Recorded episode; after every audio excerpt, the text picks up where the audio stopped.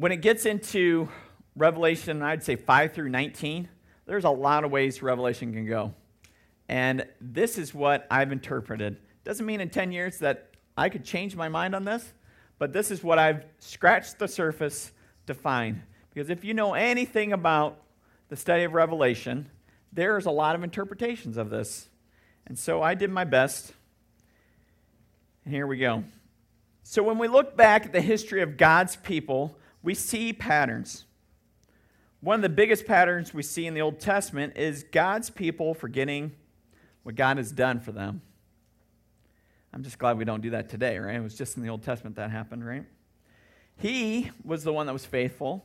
He was the one who defended who defeated their enemies even when they weren't faithful. Many times he did it all by himself. So they would know that was from God. He was the one who rescued them, and he is the one who remained faithful throughout the process.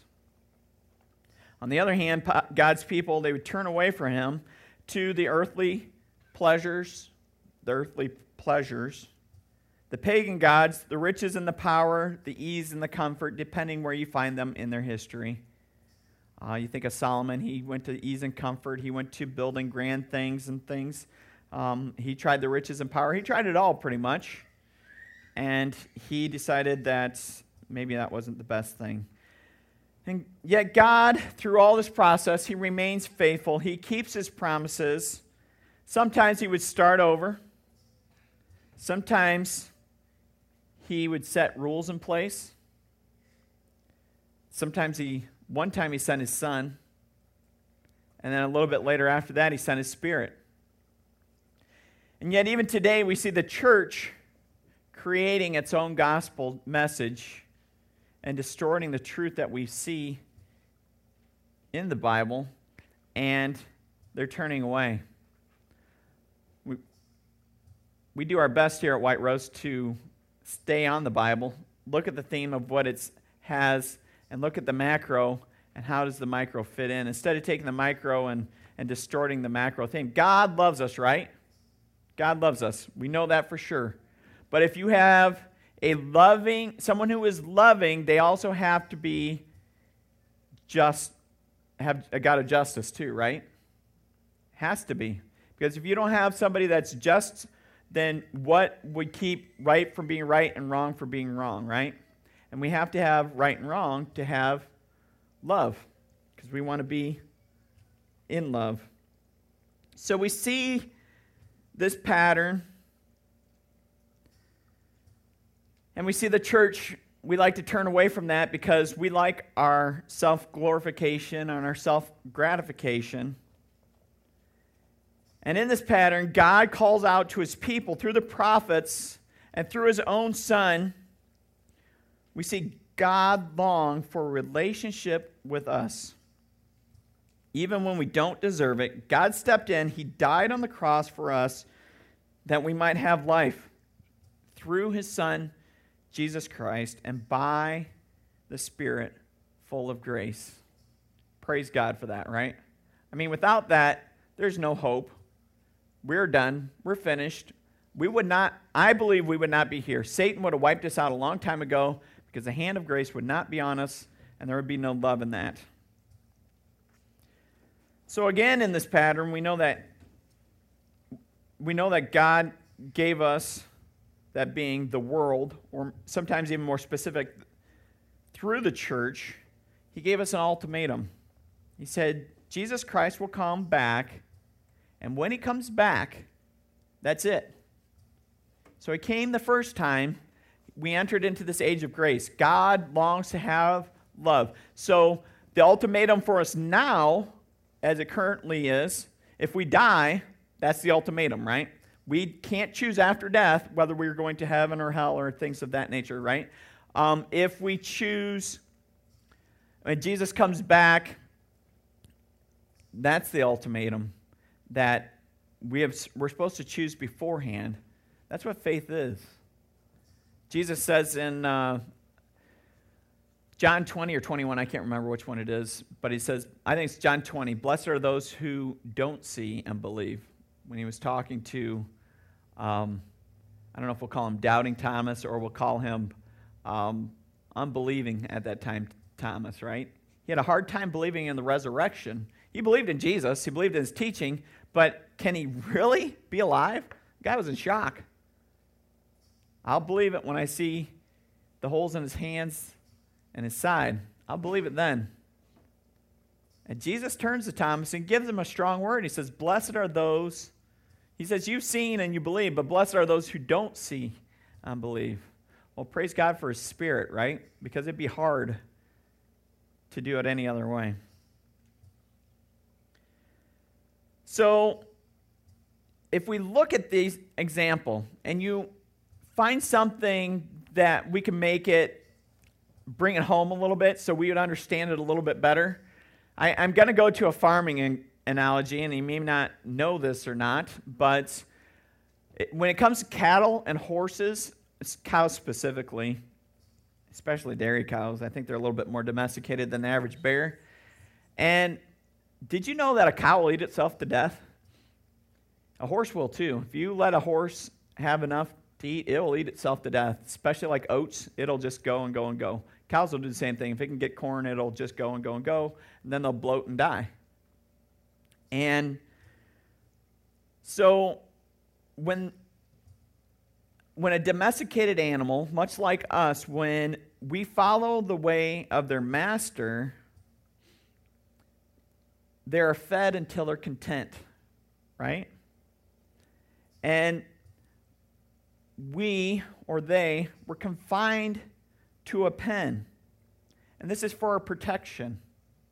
So God gives us moral a moral pen to stay within says if you stray outside of this, you're in danger of losing your salvation.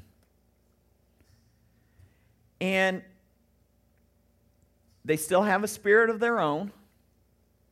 They still need to be trained to bring others into the pen, right? They still need to be led. They can be ridden, so they can be very useful. They can be led, they can be ridden. They still need to be cared for. And if they have a good disposition about them, they're kept. And if they don't, they're called for better stock. stock. If you look at a farmer, a farmer manager's plan, what he would do, he would set up. Um, you want you want cattle that will gain weight. You want cattle that will do it efficiently um, but you want a good disposition about them. Do you know what that means? They have a good attitude, in a sense. It's a, it's a dairy term for they have a nice disposition about them. You know, it sounds sophisticated for us farmer folk, right? Um, but don't you want that in the same in the church? Don't we want to have a good attitude? Doesn't a good attitude reflect Christ in you? If you're sourpuss all the time, are you really allowing Christ to change you? Sometimes. Sometimes. Because we don't know your circumstances where you've come from. Maybe you've changed from impossibly sour to just kind of sour. I don't know. But I think when Christ gets a hold of you, I think he just, even through the pain, you have joy. I've seen some people going through some major sufferings that, that Christ is in their life and they just praise God through it. And it's a choice, isn't it? It's not an easy one. It is not. So this brings us, all this to say, it brings us to Revelation chapter 6, and I begin to see the calling process across the world. So whoever's left at this point will be in what the church calls the Great Tribulation or the beginning of the tribulation. I don't know if it's the great tribulation quite yet, but it's the calling process has started in here. And and this is Revelation chapter 6. And the pattern we see in the Old Testament and the New Testament, I got to say that God does not necessarily spare his chosen people from the trials of many kinds. If you look back through the Old Testament, I want to see any part where God pulls out his people, and I can only think about one, and that's Noah when God starts over. He pulls him out. It does, he's persecuted for 100 years, and then he pulls him out and destroys, and then he starts over. Right? So I don't know if that's, it's not necessarily um, God's pre trib, post trib, or mid trib, or anything like that. It's to say, let's be prepared. Because God doesn't necessarily say, hey, you're my chosen people, you don't have to suffer. I don't see that anywhere in the Bible. Matter of fact, it says through suffering, a lot of time you'll have growth and things. It just makes me so excited to be a follower of Christ right now. I'm like, oh boy, right? But we know there's a lot that goes along with that. That joy that's unexpressible, it continues in the suffering. That joy does. It's like, well, how can they be like that? Well, I can't. And that's where God gets the praise, right? I don't know why I'm like this. Well, I do. It's Jesus Christ, not because of anything that I've done. I would have given up a long time ago. And so give him the praise in that. And so in Revelation chapter 6, we're going to read verses 1 and 2. We're going to break this into couplets all the way through for the first eight verses. And we're going to start with 1 and 2 because we're talking about the four horsemen. And we're not back at Notre Dame, the four horsemen. They get that from the Bible, believe it or not. So uh, the four horsemen, these are the four horsemen that go through. And we're going to check out what happens. It's, this is John speaking.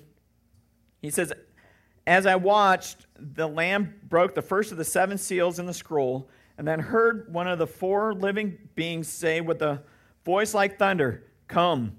And I looked up and I saw a white horse standing there. His rider carried a bow, and a, cro- and a crown was placed on his head, and he rode out to win many battles and gain the victory. I've titled these two verses The Great Deceiver. As I've studied Revelation, like I said, there's been some disagreement as who this horseman represents.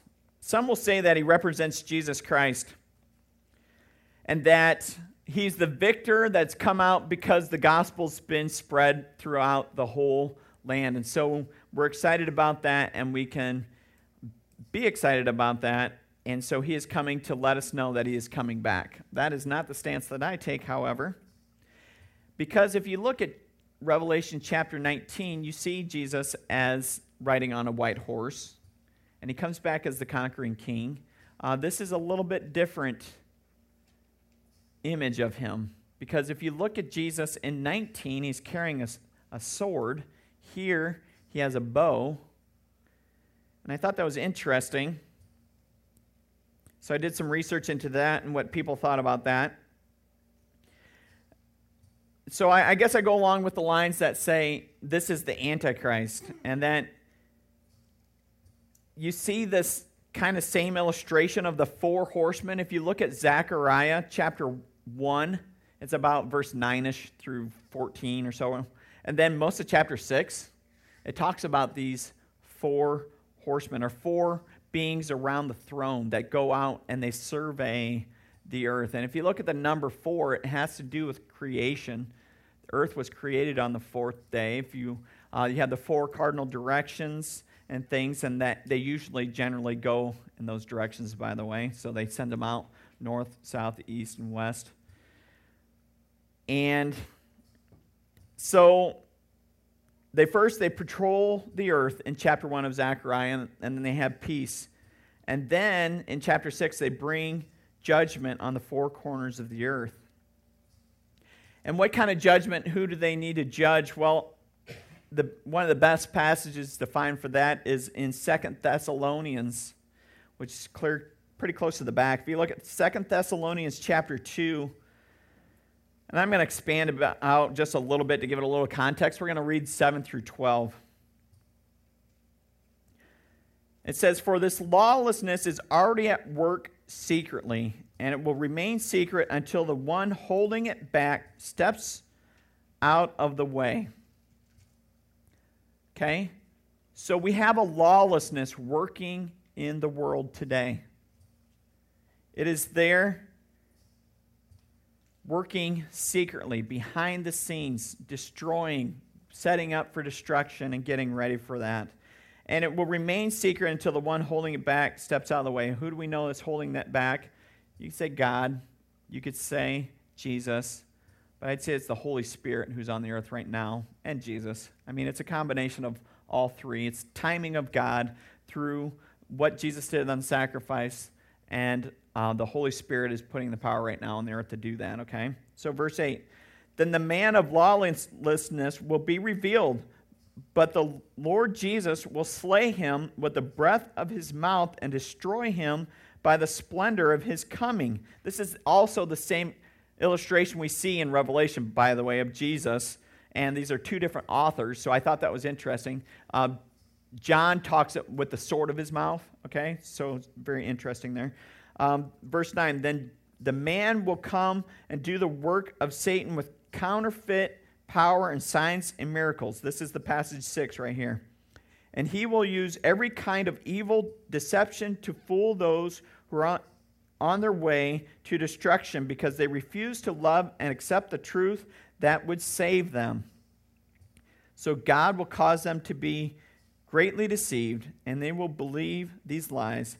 Then they will be condemned for enjoying evil rather than believing the truth.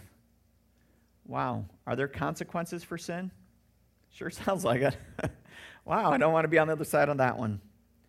So Satan is already on this earth. He's working his plan of lawlessness. In, in the last days, Christ will step out of the way and it will begin a pattern that we see in the rest of the Bible, that we've seen throughout the rest of the Bible. We see it of conquest, war, famine, and death.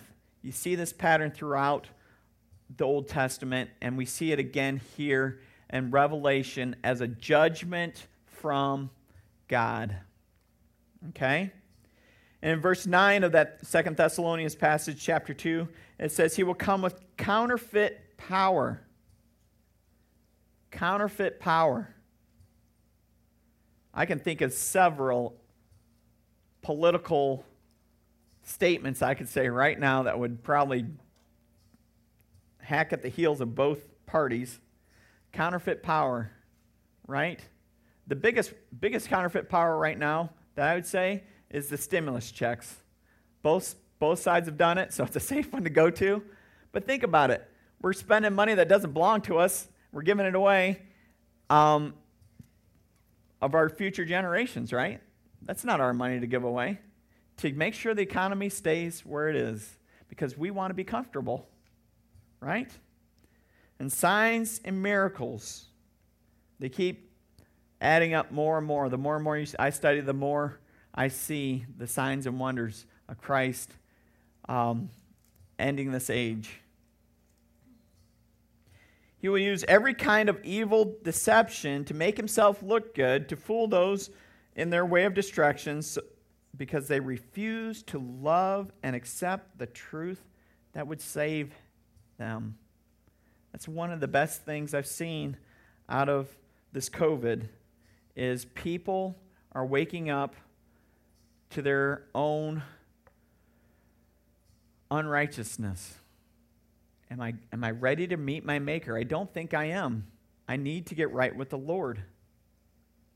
And so they're taking time when life is slowed down and they're stuck home all by themselves and they have to deal with, with their wickedness. Right? And God makes a clear calling to them to turn to Him. That's what the church, this is where we need to shine, right? So back to the man. So likewise, we see this conqueror. He comes with a bow and not a sword. But with he doesn't have any arrows. And so a lot of people say, and I think this is probably uh, very likely true, that it would be a political win. He doesn't need to fight because he has a silver tongue. He has a crown on his head that looks like he looks right. I think, I think what he's saying is true. I think we need to follow him. You know, he makes a lot of sense. But we see a single crown on his head, right? When Jesus comes back the second time, he's going to have several crowns on his head. He's going to wear many facets, not just one, not just a political facet. We're going to know that he's God several different ways. Amen? Amen. So be careful that. Be careful of deception. He looks a lot like the Messiah. He looks like he has the answers, but he's not. He's the great receiver. And what do we notice in that Second Thessalonians passage? That God rewards those who seek the truth. We have life in Christ, everlasting, if we can see past this. Pastor, I don't know if I'm strong enough. Well, Isaiah 40, 31, this is a great memory verse. If you haven't memorized it, it'd be a great one to get on a card, a three by five card, put in your back pocket so you have it with you. It says, For those who trust in the Lord will find new strength. They will soar high on wings like eagles. They will run and not grow weary. They will walk and not faint. And uh, the NIV, I believe it says, they that wait upon the Lord. That's interesting that um, the NLT changes it to trust. How much trust do we have in the waiting? That's a hard one, isn't it? Oh, it's any time now, God. It's, it's almost there. We can do it. And then he shows up, it seems like. And it's like, no, he was, already, he was always there, right? He never left us. He's always there in the waiting, and he's there in the solution, too. Praise God. God knows his people and the character they display under pressure. Even the little decisions we make can have eternal consequences or rewards. Let's move on to verses 3 or 4 in Revelation. When the Lamb broke the second seal, I heard the living, the second living being say, Come. And then another horse appeared, a red one. Its rider was given a mighty sword and the authority to take peace from the earth. This was war and slaughter, and there was war and slaughter everywhere. God starts to remove his hand of protection at this instance, right? God is pulling back, and we have the red horse. He will take the peace from the earth. I think that's a way to, interesting way to put it. He doesn't say he's going to bring war to the earth. He's going to take peace away from the earth. So where there was peace in relationship, there may not be peace in relationship anymore. You may have a hard time trusting your brother, let alone trusting another country. War might be a little bit more individual, even as much as it is on a global scale. And so that is one thing I found very interesting in this study. And if deception reigns through this political leader, war is inevitable to follow because people like their power and they don't like it when it's taken away from them. And I'm sure his solution will be oh, we could just all come together as one government. And we like to seek justice, don't we? We, we don't like it when somebody takes what's not theirs in the first place. And you can see this in kids today. They understand justice. That's not fair. He, he can't do that. I shot from back here. He, he cheated. He started before I did. Right? Have you ever heard that on the playground? You ever heard that on the, in the church running around? I mean, yeah, that's not fair. I shot him. That's a Nerf battle thing. So it's like he didn't go out when he was supposed to. I tagged him. Or if you see an unbalance in the teams and one team starts to win and the score gets unbalanced, this, the teams aren't fair. They're not fair. We need to have so and so on our team. When people with power don't think things are fair, they'll want justice too. And they do today. Whether they're in the right or not, they'll, they think they're right. And they want to go, they want to hang on onto that little thing that they have, and they don't. But we got to remember things don't make us a somebody, do they? Possessions don't make us a son, somebody. Power don't make us a somebody.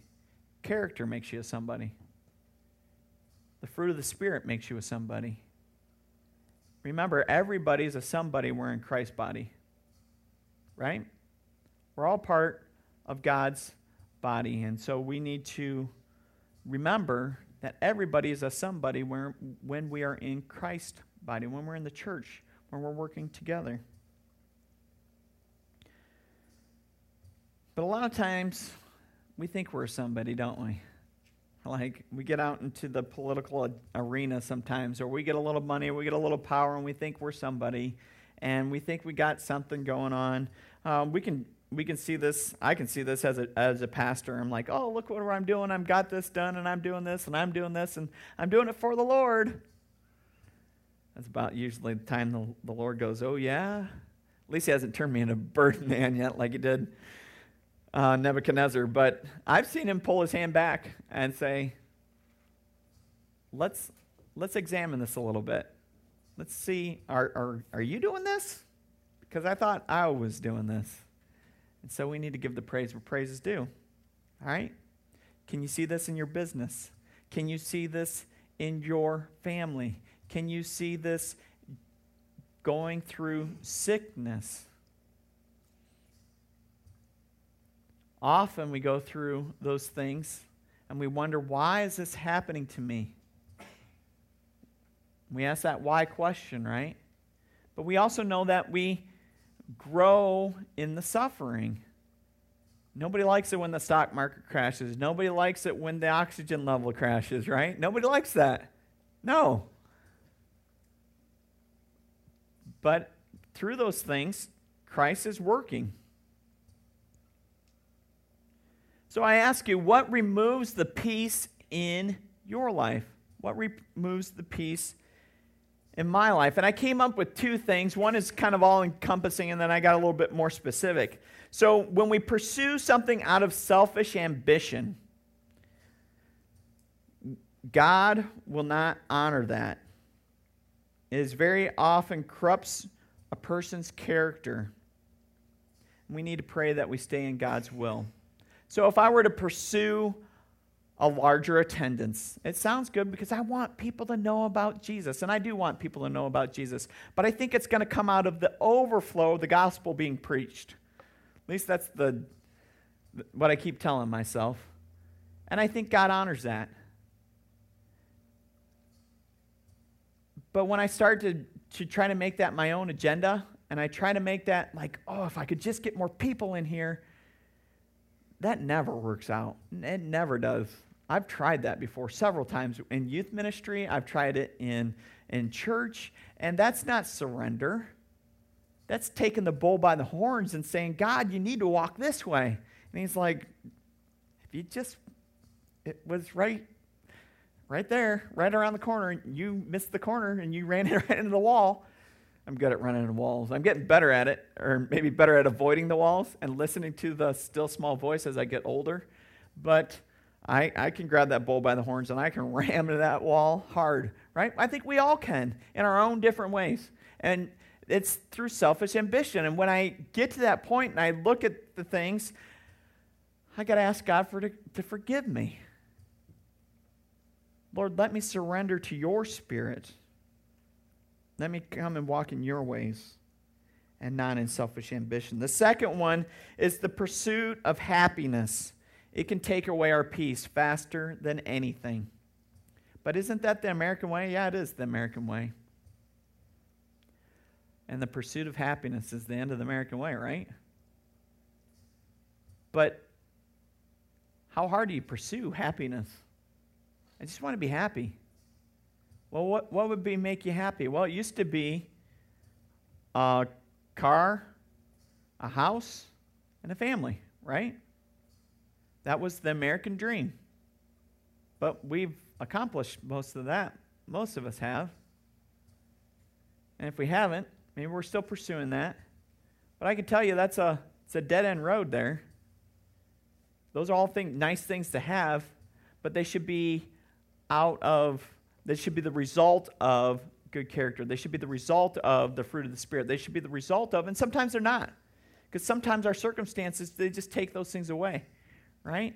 How you can find a hospital bill that can wipe out your life savings like that, right? And so we need to trust that there's something bigger than a car, a house, and a happy family. There's something bigger than that, something more to pursue than that. So, peace has little to do with happiness and more to do with being content with what we have. Contentment is being satisfied with what the Lord has given us, being thankful for what He has given us. Praise God for my guitar that I currently have. Right? That's how we have to do it, right? And it starts off that way. But then you think, well, what if you didn't have that particular thing? What if it were gone? What if I didn't have my family? What if God removed one of my family members from this world? Yes, sometimes they can be a pain, but I don't want them gone, right? So we praise God for what we have. Praise God for the blessings of family. Praise, praise God for the blessings of that car, even though it may not be the standard of the car we wanted, or praise God for that leaky roof because it's a roof. And then ask Him for the blessing and maybe be able to figure out how to fix it. Contentment is being satisfied with what the Lord has given us. We are managers, we are stewards of what He has given us, and He asks us to manage it well. They are not to control us, they are there to be our rewards and sometimes our curses. God knows his people and the character they display under pressure. He knows. Even the little decisions we make have eternal consequences or they have eternal rewards. Revelation chapter 6, verses 5 and 6, it says, When the Lamb broke the third seal, I heard the living being say, Come. And I looked up and I saw a black horse, and his rider was holding a pair of scales in his hands. And I heard a voice from among the four living beings say, A loaf of wheat bread or three loaves of barley will cost a day's pay, and don't waste the oil and the wine. What does that mean, Pastor House? I look at this as unbalanced scales. Unbalanced scales. The black horse, we see famine. We see a lack of food for everyone. Well, that usually happens when war comes. It's a result of war sometimes. Sometimes it's re- a result of God placing a drought on the world. A day's wages would equal one meal for one person. So, what if I have six people in my family, like I currently do? Well, they all better get out there and work if you want to eat. What if they're sick? Well, then don't worry. You can get the barley bread, which is fit for, well, your donkey, right? You ever ate barley? Did you know that grape nuts were made out of barley? You're like, hmm, maybe I could handle that. Well, not a loaf of, you don't go like, hey, where's the barley bread, honey? You know, that's not, it's still not great today. It's refined and it's better than it used to be, but it's still not as good as, as wheat bread and things. And so the, the quality of it is cheaper. And so therefore, that's why you can get more of it. It will fill your, fill your belly more. It's, if it's good enough to feed your donkey, it's good enough to feed little Timmy. That's kind of the attitude that some would have. And someone else would be like, hey, you know, we have the oil and wine. We got the oil and wine over here. And they're going to be like, well, don't waste it on them. Don't waste it on them. Not only do we have people struggling to get by, we have others that are living in luxury in this, I believe. And I, but you know, I'm just glad we don't have that today. Oh, wait a minute. Right? I can already hear it. And then the grumble. Good. That's how we should react. And, that, and that, that's not to say that God hasn't blessed you with things or things like that, but it's what do you do with those blessings that He has given us, right? And as we go, do you know that if you're living on more than $2 a day, that you are blessed? most of the world, a third of the world's population today, is living on $2 a day or less. And that's a hard number to count, I found, as you look through the things. The best one I could find is a BBC report, and was from 2012, and they said this is a hard number to come up with because a lot of countries don't report people that don't make anything. And so it doesn't go in the in the pop or into the statistics because they don't make anything, so we don't count them. They're saying they're less than people. It's kind of what they're saying there. That's that's hard. Did you know in South Africa they're in another drought season? They were in a bad drought season. They got a little bit of rain in, in 2013 and 14, but they're right back into it again. And um, you don't hear that on the news very often. I heard a blip two weeks ago, probably because they finally got their, enough out of COVID for a little bit. So, oh yeah, over in um, Somalia, and there's another one. They're about ready to revolt because they don't have food. You know what they live on? They make wafers out of clay just to fill their bellies so they have enough to not feel the hunger pains. It's no nutritional value, it just takes away the hunger. That's tough. So, I don't know. That, we need to have some sympathy for those people. We need to be, what can I do about that? Well, one thing, you could reach out to your senator and, and bring attention to some of these countries that need that, or your House of Representative. They really do care about these other countries. Maybe they should give to those that, that really need the food, right? But I think I tend to be a little bit more self centered, and so I'm probably not going to really do any of that stuff, and I'd rather keep up with the Kardashians or maybe the good housewives of so and so, right? So the scales, they're, they're already getting out of balance, we see today. And we're only concerned if the scales are in our favor. And I, I, I'm trying not to bring this in, but the stimulus checks. Anybody write a check back to the government say, no thanks, I didn't need it? No, I don't think anybody did. And if they did, praise God, you got you're better than I did because I didn't do it. Um, how does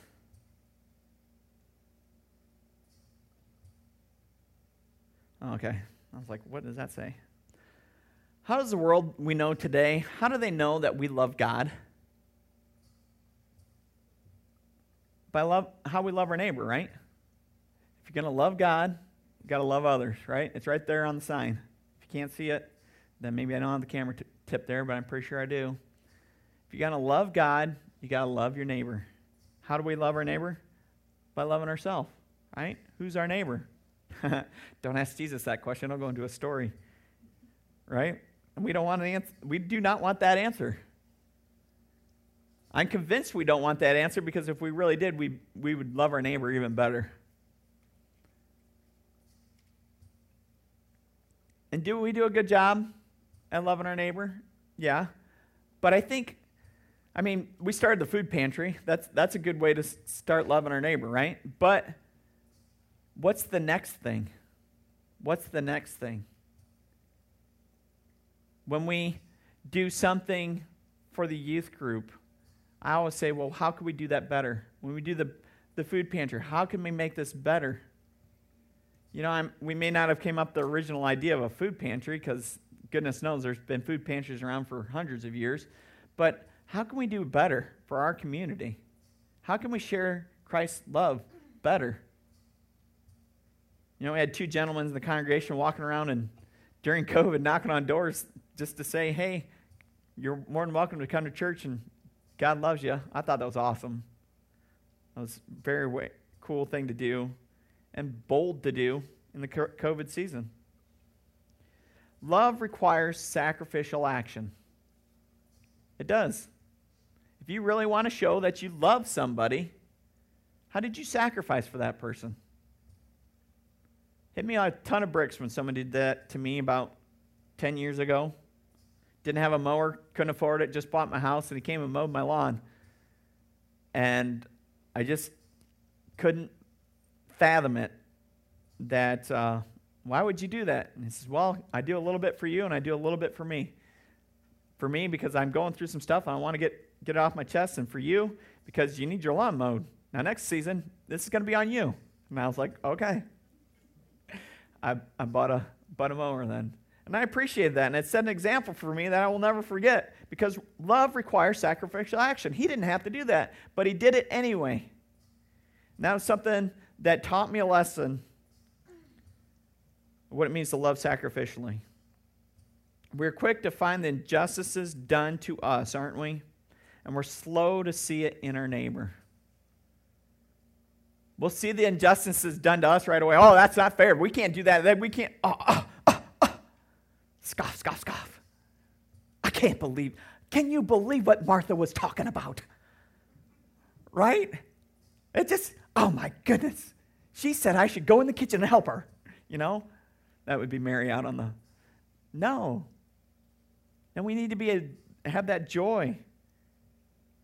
Um, but we're slow to see that in our neighbor. Mary was slow to see what Martha was doing in the kitchen to serve everybody else, wasn't she? She chose the right thing at the time, but there was other times that Mary helped. You see it later on when Jesus comes back. Mary and Martha were serving. Do you remember that passage? It says that later on in John. We need to take time to look. Open our eyes, look at our neighbors. I even see this sometimes in my prayer life. Lord, I need. Lord, help me. Lord, fix the problem for me. And oh, yeah, help little Timmy too. He's not feeling well. Amen. My brothers and sisters, this cannot be. We need to start our prayers with others in mind. We need to start our prayers with God in mind. And then when we finish our prayers, oh, yeah, Lord, I could use help with this. Right? That's important. God's word, the truth, it tells us in Philippians chapter 2, verses 3 and 4 says, Do nothing from selfish or empty conceit, but with humility of mind regard other one another as more important than yourselves. Do not merely look out for your own personal interests, but also for the interests of others. Wow. Now one can be convicting. God knows his people and the character they display under pressure. Even the littlest decisions we make can have eternal consequences or rewards. As we finish up the passage today in 7 and 8, Revelation 6, it reads like this When the Lord broke the fourth seal, I heard the fourth being say, Come. And I looked up and I saw a horse with whose color was pale green. Its rider was named Death, and his companion was the grave. These two were given authority over one fourth of the earth to kill with the sword and famine and disease and wild animals. What's the Greek word for, for death? I think it's Thanos. I think that's what it's called. You ever heard of a Marvel character named Thanos? That would be, it's either Latin or Greek. Uh, that would mean death and destruction. Do you think the world has clued in just maybe a little bit to this since we just had a huge Marvel series? It was the Four Horsemen. It's the Four Horsemen right there. It's nothing new under the sun. Punishment as a result of disobedience. We, we often study these scriptures thinking, hey, I'm going to be out of here. I don't have to worry about this. God's going to come and take me away.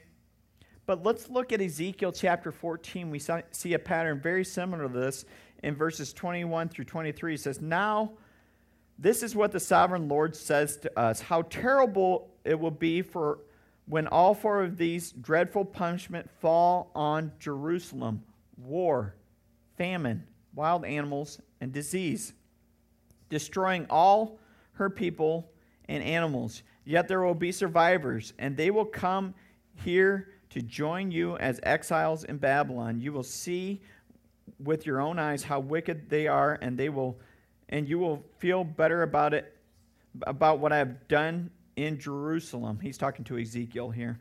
And when you meet them and see their behavior, you will understand that these things are not being done to Israel without cause. I, the sovereign Lord, have spoken. God knows our wickedness, He knows why He is here to put us there. And I don't believe God's going to spare His own people.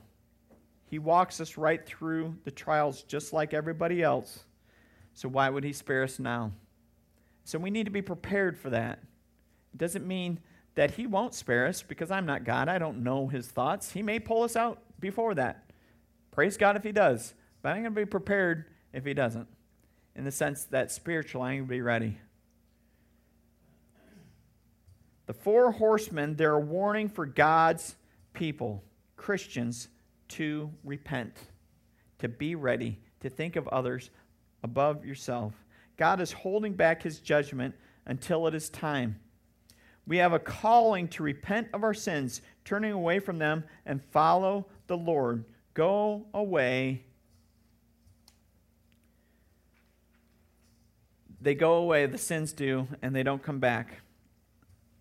We have a calling to tell others.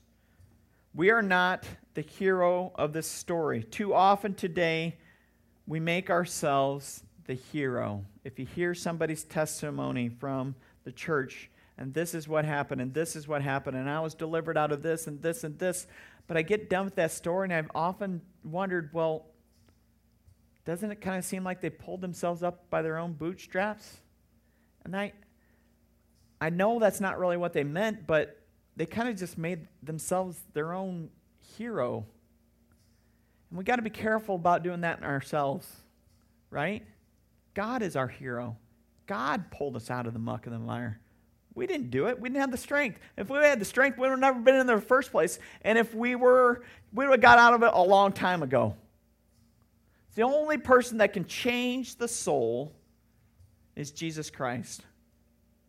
And if you want to continue in that process of change, it's surrendering Him the pain and the glory. You're like, man, Shane, are you ever going to get off that theme? Not for a while. Not for a while, because that's what grace is. That's what grace is. You give him the pain, which is easy sometimes to do, or give him the glory. Sometimes that's easy to do. But usually we can't give both. We want to hang on to one or the other. I'm a glory hog. I like to hog the glory. I'll give God all the pain he wants. Right? But there's other people I've met that they'll give God all the glory, but they'll hang on to the pain. It's usually one or the other. It's hard to see a balance. When you see somebody that's balanced in both, I personally stand in awe and be like, wow, God is working in that person. So remember that. But that's the kind of God I serve. He's a God. I praise God because of my salvation, your salvation, it depends much, much less on my faith and more and more on his faithfulness. I would have given up a long time ago, and I think we would have too, but he never stops giving up. I want to quit, he doesn't. He's there.